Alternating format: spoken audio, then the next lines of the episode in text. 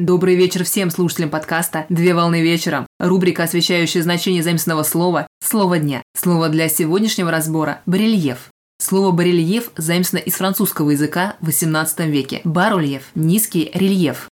Барельеф – это вид украшения архитектурных сооружений и декоративных изделий всех времен. Принято считать, что первые барельефы были известны с эпохи Палеолита, как глубоко высеченные наскальные изображения. Барельеф представляет собой распространенную разновидность скульптурного выпуклого рельефа, в котором изображение выступает над плоскостью фона не более чем наполовину объема. Если более, то изображение будет считаться грельефом или высокий рельеф. Как часть архитектурного декора, барельеф может украшать капители, пилоны, своды, фризы, а также барельефы размещают на пьедесталах памятников, на стелах и других элементах декора. На сегодня все.